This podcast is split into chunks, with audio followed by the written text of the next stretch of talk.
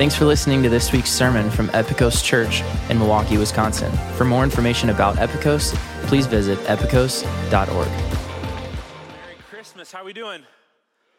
Good. It is good to be with you and it's good to be here. Um, is it anyone else feel crazy that Christmas is this week? Anybody else? This year feels like the slowest and the fastest year forever. I'm a procrastinative Christmas decorator. My wife is not. We compromised. We did it early. It's just the way we operate in our house in terms when it comes to Christmas stuff. She's great at that. Um, we've never met before, my name is Tommy.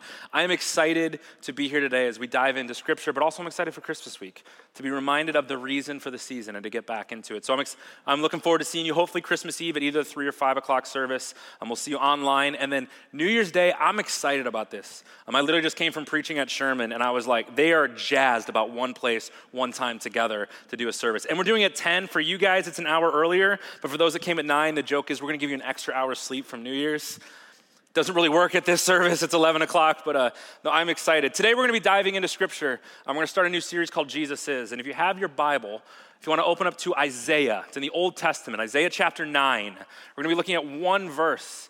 Um, and as you're opening up in this series, what we're hoping to do is this we want to dive into who is Jesus for real? Who is Jesus? Because I think the more that we understand who he is, the more we understand who we are but also I think it opens up and helps us understand why we worship and what we do. So we're going to be in Isaiah 9, verse 6. Isaiah 9, verse 6. If you want to open up there, it's a famous, famous Christmas verse, and it goes like this It says, For to us a child is born, to us a son is given, and the government shall be upon his shoulders, and his name shall be called Wonderful Counselor, Mighty God, Everlasting Father Prince of Peace. Really famous Christmas passage, right? It's one that if you're around at Christmas, you might hear this, or if you're like me, maybe you grew up in the church. And I think when you hear this verse, if you've grown up in the church, it can be real easy to unintentionally roll your eyes and go, I've heard this before. Right? I've heard this, I know this, I've heard these. It's Christmas season, so I'd expect you to go there. But in the weeks leading up where I've been studying this, this verse, I realized that I need to be really careful not to roll my eyes and actually dive into what's going on here. You see, in this passage, it's quite beautiful what it's being talked about. It's written by a guy named Isaiah, and what's really it, set in with me this week is Isaiah wrote this um, not during the same Christmas season as you and I know it.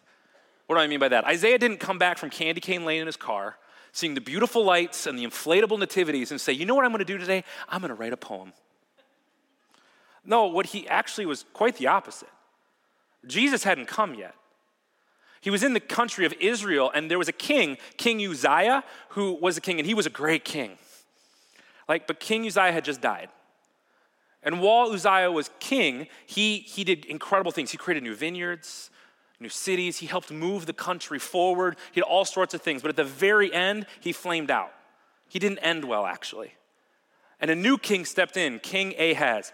And if I could sum up all of King Ahaz in one word, it'd be this word terrible.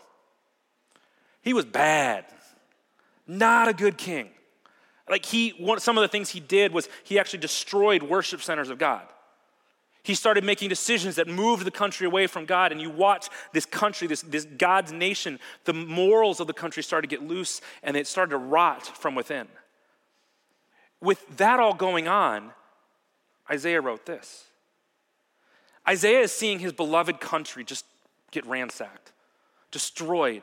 He's in so much pain. He's watching it start to rot. He's watching people move away from God. And he starts to go this. I'm trying to think. Isaiah's circumstances were bleak.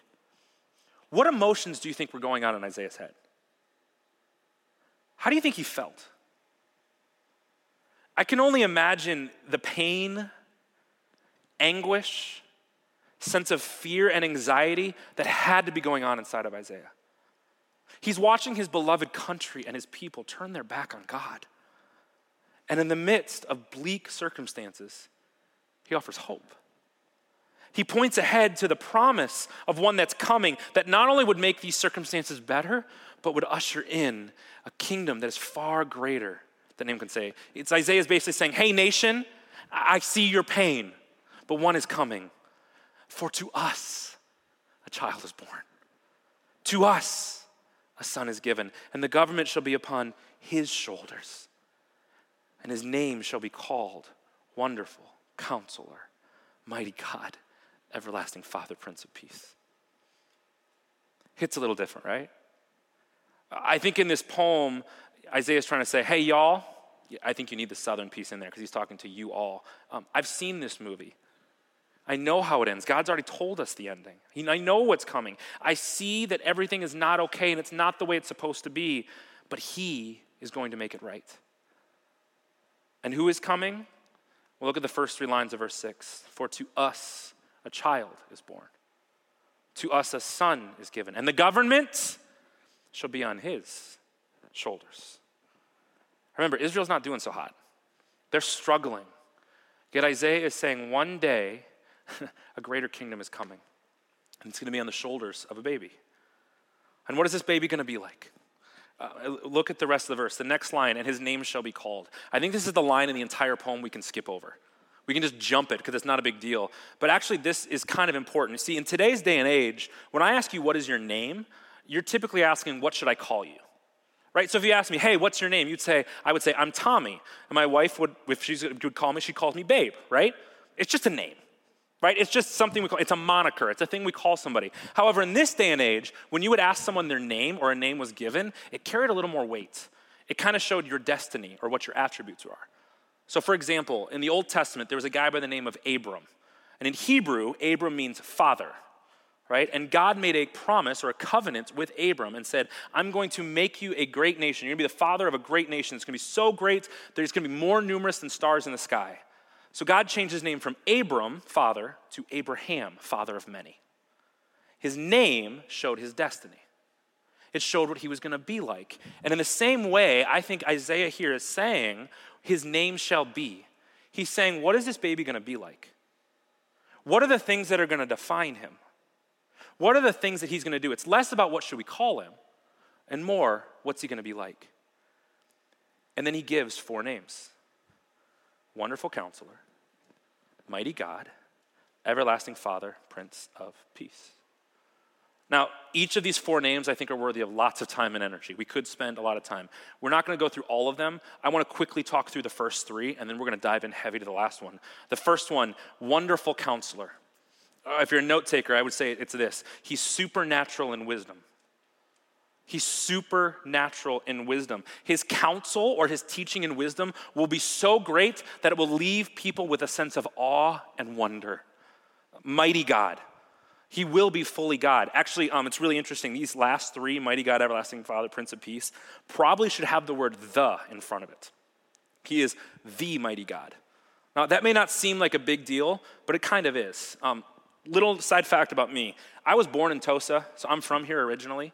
Um, so in my soul, I'm a cheesehead. All right, I bleed green and gold. We can pray about the season later, okay? We could talk about that another time. But when I was about six years old, my family moved to Ohio. And I spent most of my life there. And so in my heart, I'm a Buckeye. And some of you are like, I never want to hear from you again. All right. like, but if you know anything about Buckeyes, Ohio State, we are not Ohio State University. No, no, no, no, no. We are the Ohio State University. The matters. In fact, if you go to a game, you will see guys wearing hoodies that just says the word the across it. That's it. Now, there, I think there's two reasons. One of them, um, we're a little stuck up. I'll admit it. All right, we are. But the second reason I think is this it's because we don't want to be confused with any sort of imposters. We're not a Ohio State. We're not an Ohio State. We're not one of them. No, no, we are the. And I think here, when he puts the article in front of these things, he's trying to say, he's not a God. No, this baby is the God. He is the one who has come. And he's mighty. He's powerful. He's stronger in bringing things along that are going to surpass your imagination. And then he goes to the next one. He says, He is the everlasting Father. One commentator sums it up this way and says, Father here signifies the paternal benevolence of the perfect ruler over people whom he loves as children. All right, in my words, his rule will be forever. And he's going to rule the way a father should. You see, I think when we hear the word father, we can easily think of our own dad, right? Our own earthly dad. And I don't know what your dad was like growing up, whether he was great, um, whether he was terrible, whether he was present, or whether he wasn't. But I do think how our earthly dad, I do think there's a correlation with how we view our earthly father with how we view our heavenly father. We can talk about that later. There's therapy and stuff for that too, okay?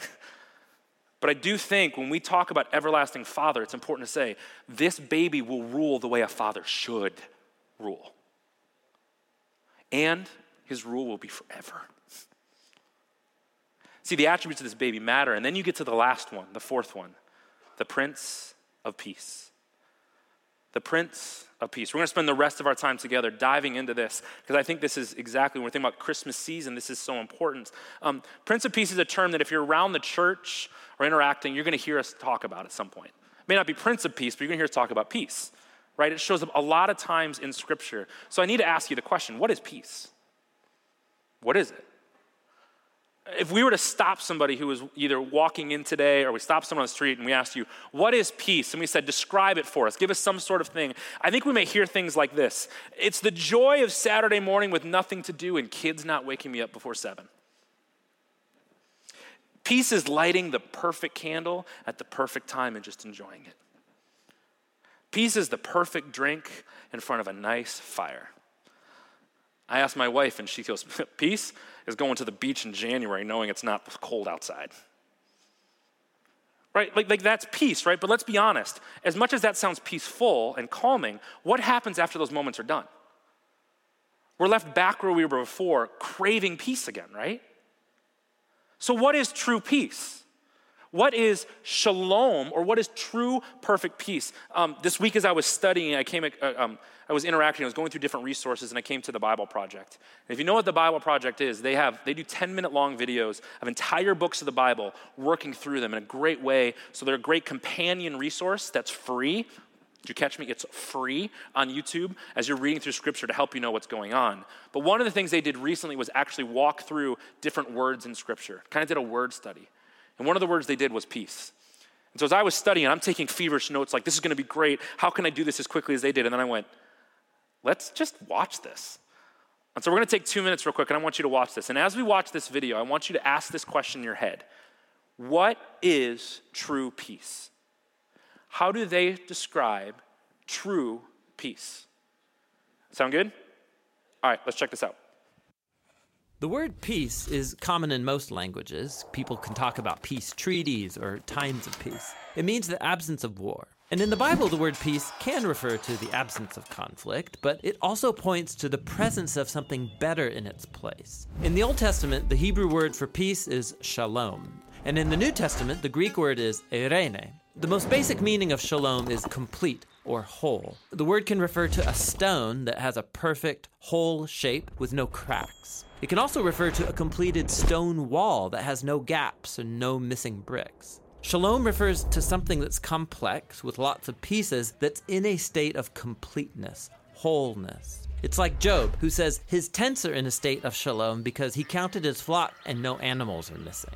This is why shalom can refer to a person's well being. Like when David visited his brothers on the battlefield, he asked about their shalom. The core idea is that life is complex, full of moving parts and relationships and situations, and when any of these is out of alignment or missing, your shalom breaks down. Life is no longer whole, it needs to be restored. In fact, that's the basic meaning of shalom when you use it as a verb. To bring shalom literally means to make complete or restore. So Solomon brings shalom to the unfinished temple when he completes it. Or if your animal accidentally damages your neighbor's field, you shalom them by giving them a complete repayment for their loss. You take what's missing and you restore it to wholeness.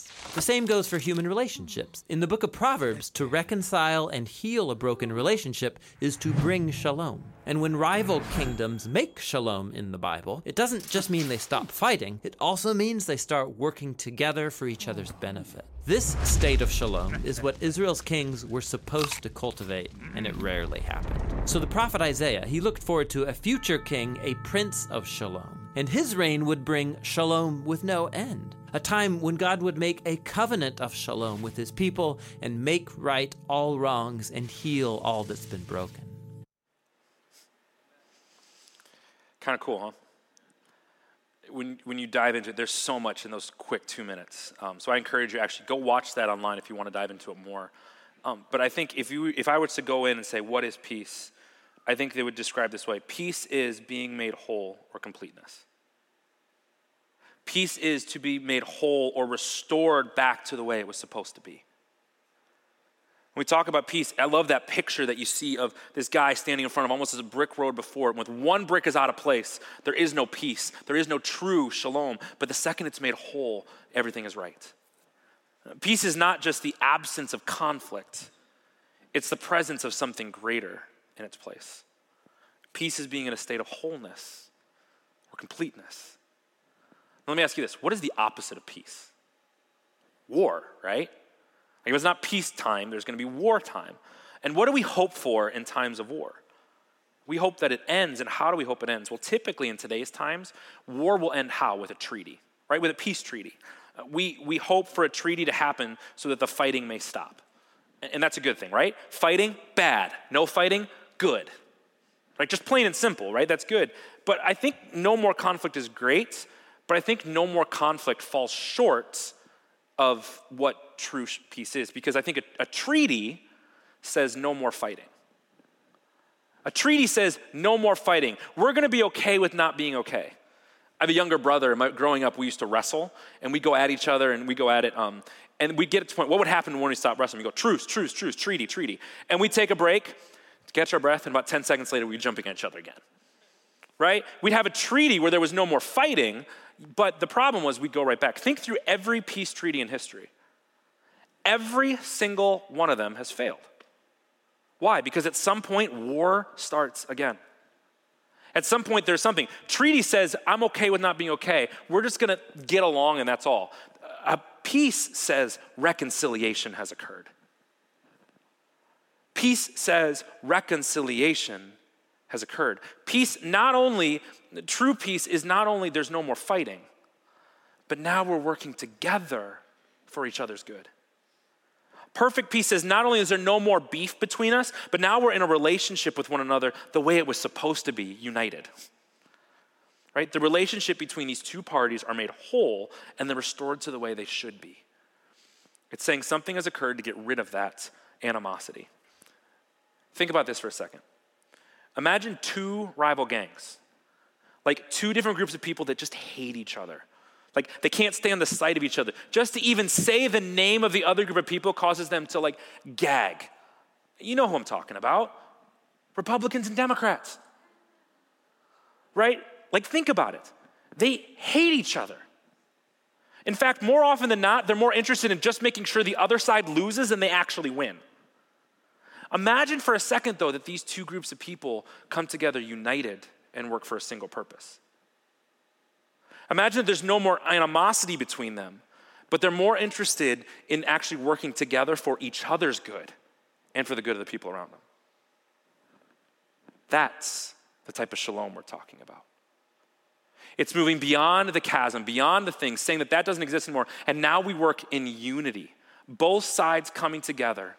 And instead of making sure the other side loses, work together for everyone's good. That's what we're talking about. It's moving from enemy to family. Remember back in Isaiah? Go back for a second. What was going on? The country was moving away from God.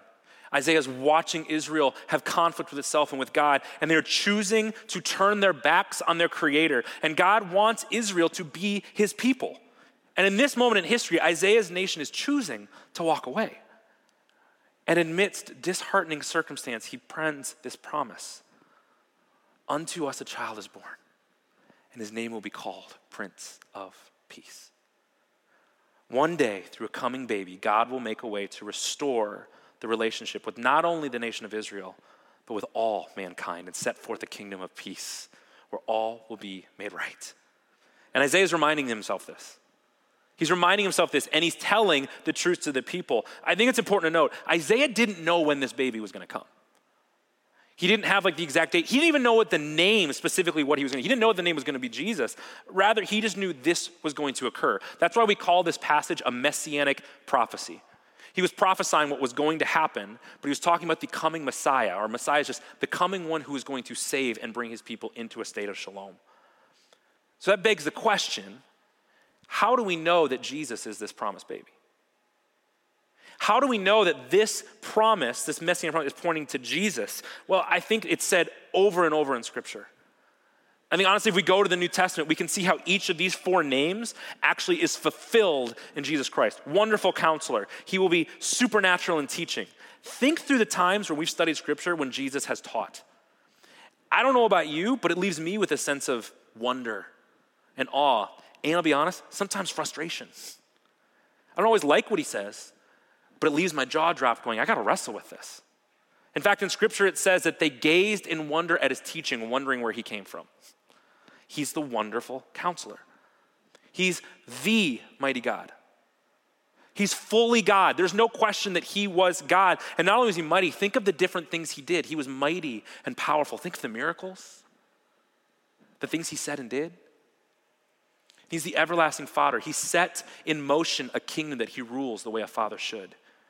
And he is the Prince of Peace. He's the one who brings shalom.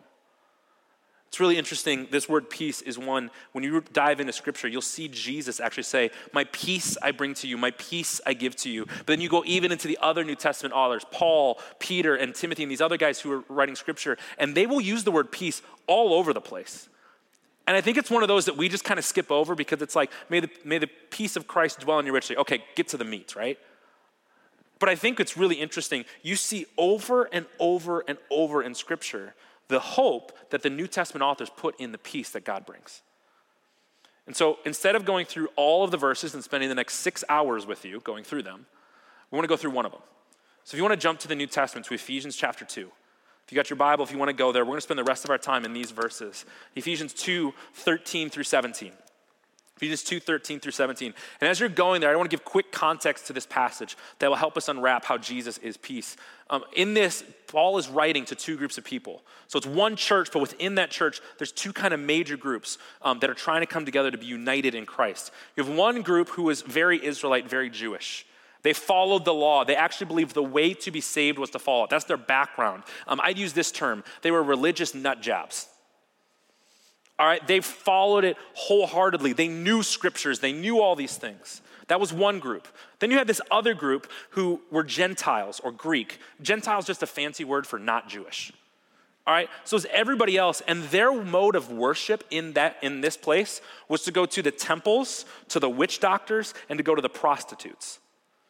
All right, can they be any more different? And with that, they're, both of them came to know Christ and are coming together trying to make this church. And in that context, this is what Paul is saying to them Ephesians 2 13 through 17. I'm going to read the whole thing, follow along. But now in Christ Jesus, you who once were far off have been brought near by the blood of Christ. For he himself is our peace, who has made us both one and has broken down the flesh and the dividing wall of hostility by, by abolishing the law and the commandment expressed in ordinances that he might create in himself one new man in place of the two, so making, here's the word, peace, and might reconcile us both to God in one body through the cross, thereby killing the hostility. And this is important, don't miss this. And he, Jesus, came and preached peace to you who were far and peace to those who were near. What is Paul saying? Paul is saying Jesus is the bringer of peace. Or, in other words, Jesus is the one that Isaiah promised.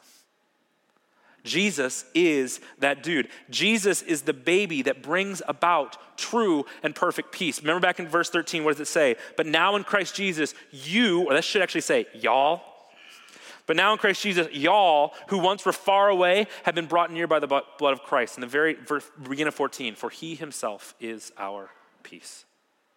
Remember, peace is being made whole or complete or being restored to the way it should be. So, what is being made restored? What is being restored through Jesus?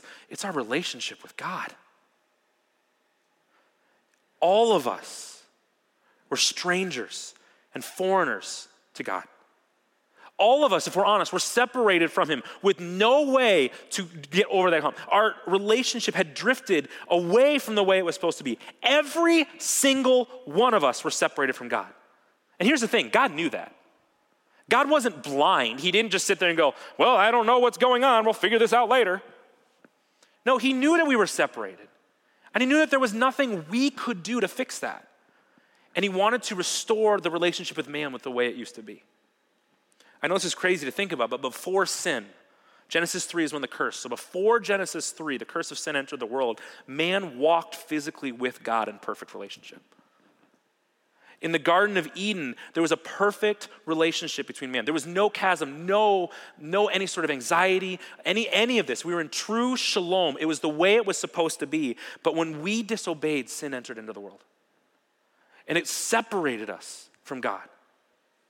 Sin and death entered and created a chasm between us. Our relationship with God was fractured. We no longer had perfect peace or true shalom with God. The relationship was split. And there was nothing we could do to fix it. Nothing. Absolutely nothing. It was hopeless. There was no way, but God made a way. See, I think this is interesting. God had a choice. He did. He could have turned his back on everybody and said, Well, you made your choice, I'm out. He could have said, Eh, you're not worth my time. He could have said, I'm just going to start over. No, he does something even crazier than any of that. What does he say? You're worth it. He says, I love you. You're my creation, and I hate what sin is doing to you. You're worth my time and energy. Even though you made this mess, I'm willing to step into it. God wanted to have peace with mankind, and how does he do it? By sending his son, Jesus. Verse 13 says, But now in Christ Jesus, you who once were far away have been brought near. How we brought near? It's at the very beginning. In Christ Jesus. God sent his son, Jesus, to make a way so for you and I to have a restored relationship. He wanted to make right. So, this is actually the heart of Jesus coming. This right here, God wanting to restore the relationship between us and him, is why he came. I hope when you look at the manger, you don't just see some beautiful ornament or some inflatable thing from Home Depot that I need to put in front of my house. I hope you see the manger as an act of war. You see, when Jesus came, God was saying, I know what's going on. I know the animosity. I know that sin and death has ruined this, and there is now a fight between us. We are enemies. But so I'm coming to wage war on sin and death and destroy it. I mean, 2,000 years ago when Jesus came, he didn't just come as a cute little six pound, 11 ounce baby. Well, maybe. I don't know how big he was. But what he did do was say, I'm coming to make right what is wrong. You see, at that moment when Jesus came, all of creation went from hopeless to hopeful, went from bleak to joyous, from promises, prophecies promised to faithfulness fulfilled. This is the moment in the manger that all of this points to the coming of the Prince of Peace, who's going to restore the relationship between man and God. This is the moment we were all waiting for. This is why we celebrate joy to the world. The Lord is come. The Prince of Peace has been born. But we have to remember this the manger is only important because of Easter. The manger only matters. Christmas only matters because of what happened on, on, on Good Friday and, and Easter. If Easter didn't happen, where God, Jesus died and rose again, then Christmas is just another baby being born. But through the blood of Christ, he paid the price to make right and pay the price that sins demand. For the wages of sin is death. The cost of sin is something had to die to make right, to restore the relationship. So God says, I'm going to do it. For the wages of sin is death, but the gift of God is eternal life. You see, at the very end of verse 13, it says, But now in Christ Jesus, you were once far away and have been brought near. How? By the blood of Christ to fulfill what Isaiah promised, to fulfill what we said in Isaiah 9 6. Baby Jesus, that little baby, had to grow up. He didn't stay in that manger the whole time as little baby Jesus. He grew up. He lived a sinless life, was fully God, fully man, died on the cross to pay the price to remove the chasm between us, to get rid of that enemy tag we had, and to make us family. He paid the price to restore the relationship back to the way it's supposed to be. And at his resurrection, true peace became a kingdom in which we are invited to be a part of and to be his sons and daughters in that kingdom. God's way of making whole our relationship was through Jesus Christ and the death on the cross. Look, we don't deserve it. We don't deserve it. I'm more messed up than I think I am. I don't know about you, but I'm more messed up than I think I am. But I'm more loved, forgiven, and welcomed than I can ever imagine. That's what Jesus did. Jesus is the Prince of Peace. I want to spend the last few minutes just talking to two different groups of people. Two different groups of people. First group is this if you're here just investigating Jesus, maybe you're here and you're trying to figure out, is, you know, I don't know about this Jesus thing and this church thing, I'm trying to figure it out. I just want to talk to you for a second. First off, I'm glad you're here. I'm glad you're here. Whenever you're wrestling and trying to figure something out, it's really good to go to the source. Okay, I'm really glad you're here trying to figure out who is this Jesus thing. But I want to talk to you. I want to ask you this question Do you want to have peace with God? Do you want to have peace with God? What I find really interesting is a lot of times when I ask this question, I'll either hear no, which I've heard sometimes, or I'll get the other side, which is yes, I do, but. Yes, I do, but. And the but that they fill in with is like, you don't know my past. You don't know what I've done. You don't know what I'm doing. You don't know the home that I grew up in. You don't know the things I've done. There's no way that God could love me and make peace with me. I want to do something quick. I want you to jump back into this verse. I want you to look at Ephesians 2:16, that passage we read. There's a little phrase in there that I think is really interesting. It says, "And in one body to reconcile us both to God." I, think have, we have to ask, why is that so important? Remember, I talked earlier about these two groups of people, right? These Israelites and these Jews who were like the religious people who knew all the right things. They knew the right things. They believed that the law the, that God said in the beginning was the way they were going to be saved, but they didn't really care about God that much. They just cared about living it the right way. They were the religious nut jobs, all right? But then you had this other side, you had this group of people who were Gentiles who were going to the brothels. They were going to these different places and they were far from God. Very different people, right? Who does it say that God died for, that Jesus died for? Both. Both of them. He didn't say, Oh, I only came for this group, or I only came for this group. No, no, all of us were separated. He doesn't care what you've done. He doesn't care what you're doing. He doesn't care if you're a CEO or jobless.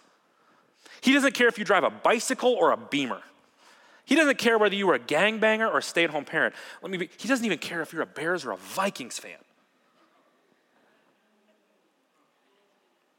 What does he care? That he says, You're worth it. He says, I love you. I care so much about you that I'm willing to come and pay the price so you can know me and we can be family and be united together and be a part of this love and experience that. Jesus offers peace. So, my question again is do you want to have perfect peace with God? If that's you, I would say this on the connect card you got right on there, right? I, I want to have peace with God. Put your name on the other side too, please, so we can actually like get a hold of you, because this is really worth talking through. But I think it starts with understanding when Jesus came in a baby, he came to make peace with us. Second group I want to talk to is those that already call ourselves Christ followers.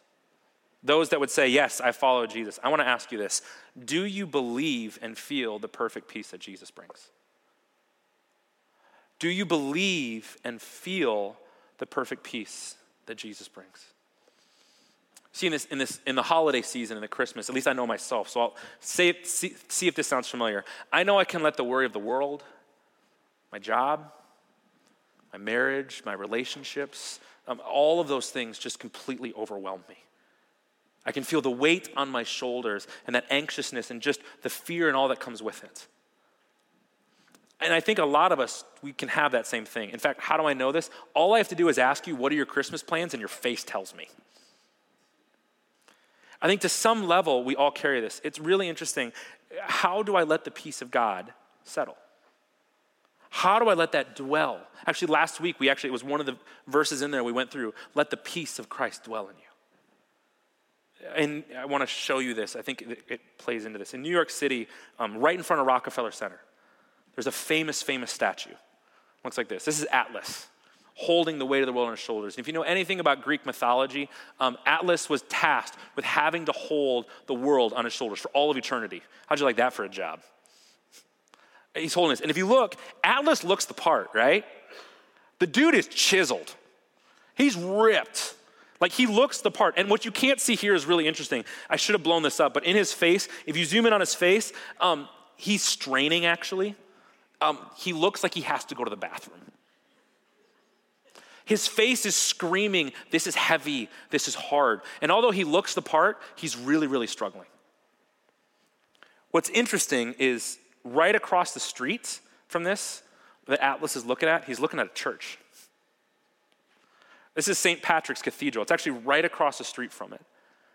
And if you walk inside this church in complete juxtaposition to Atlas, you'll actually see a statue you first walk into, and it looks like this.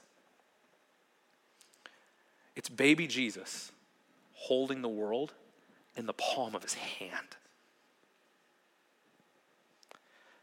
This is a symbol of God and the shalom he brings. This baby isn't stressed by anything. In fact, it's so easy, he's holding up his other hand. He's not straining. Look at the level of control. I think we can rest in the promise that Jesus is in control. I think Jesus offers to carry the weight that all of us have. Some of us, I think, I'm talking to myself, we can fall and we end up living life more like Atlas, trying to carry the weight and go, Where is peace? I want it, I want it. When Jesus says, I got this. I already paid the price. I'm carrying the weight. I know what's going on, but I'm here. Jesus said, You don't have to carry that weight. I've got it. I've got the world in my hands. Do you believe and feel the peace that Jesus brings? So, how do we do that? I, am going to ask this question Will you let the perfect peace of Jesus dwell in you?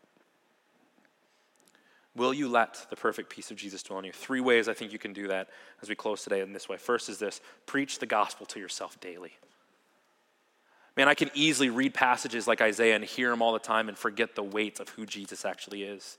I can forget the things of who he is and describe it. I need to be remind myself who Jesus is. This is why we read scripture. This is why we pray. This is why we spend time in His Word because we need to be reminded of who it is. This is why we call this series Jesus Is, to remind ourselves who He is all the time. The second, man, surround yourselves with others who follow Jesus as well.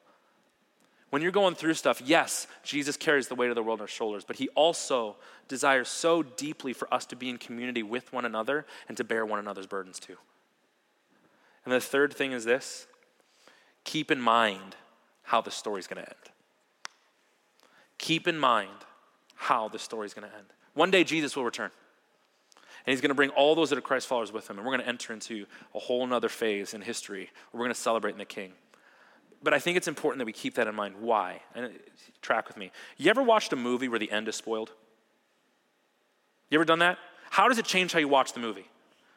Like before, when I don't know the ending, I have get anxious. How is this going to end? Is this person going to die? Is that person going to make it? Is Arnold Schwarzenegger going to get the toy? Right? Like there's this anxiety of is it going to work, is it not, that you're wrestling with because we don't know how it ends. But when you know the ending, how does it change how you watch it? I'm less interested about how it's going to end and the fears and anxieties, and I'm more interested in saying, okay, how are we going to get there? The story's already written. And if we remember, and I think we understand that true peace is also living in hope of the light that one day Jesus will return and make right what is still broken. We know the end. Let the peace of Christ dwell in you richly. Let's pray. Father, I just thank you for the opportunity that we have to come today and just hear your word, to be reminded that you saw the war that was waging between us and you, and, and that sin had been some part, and you came in into that through the manger by sending your son Jesus to make a way so that we were no longer at war with you, but we were at peace and that we're able to grow and to become more like Him. And so, God, I thank you that you made a way. I thank you that we get to celebrate Christmas and be reminded of the truth that you've given to us. God, I pray not only in this holiday season, but even moving forward, that you let us rest in that peace. That Jesus, you hold the whole world in your hands and you love us so much that you desire for us to know you and grow in that relationship. God, you are great and worthy to be praised. Thank you for being the hope for the world. We pray this all in your name, Jesus.